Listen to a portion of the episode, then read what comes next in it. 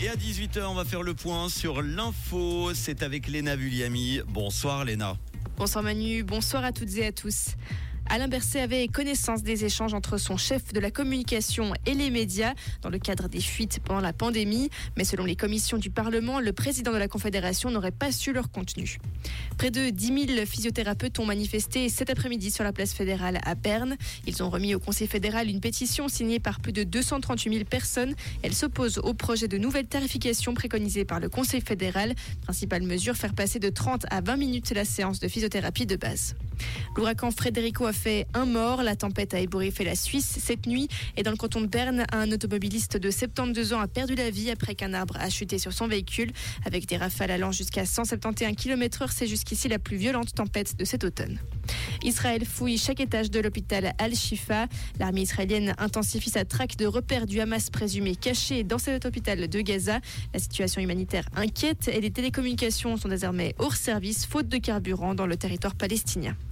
Football, Inka Grinks n'est plus la coach de l'équipe de Suisse Dame. L'Allemande est sous enquête pour abus de confiance. L'association suisse de football et Inka Grinks ont convenu de la fin de la collaboration d'un accord commun. On ne sait pas encore qui dirigera l'équipe lors des deux derniers matchs de la Ligue des Nations contre la Suède et l'Italie.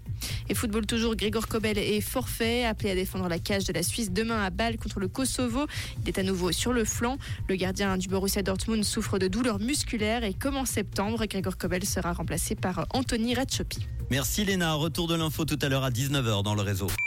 Comprendre ce qui se passe en Suisse romande et dans le monde, c'est aussi sur Rouge. Rouge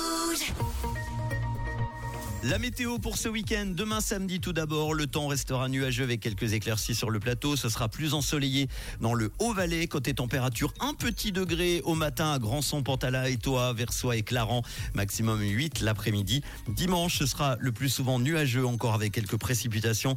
Il faudra garder le parapluie de côté avec vous hein, qui s'étendront euh, progressivement à partir du nord. La limite plus neige s'abaissera de 2700 à 1700 mètres. On aura encore quelques éclaircies en Valais. Côté température, 6 degrés le matin, il fera un petit peu plus doux, 13 l'après-midi. En montagne, température à 2000 mètres qui va s'abaisser à, à moins 5 degrés en cours de journée dimanche après-midi. Bon week-end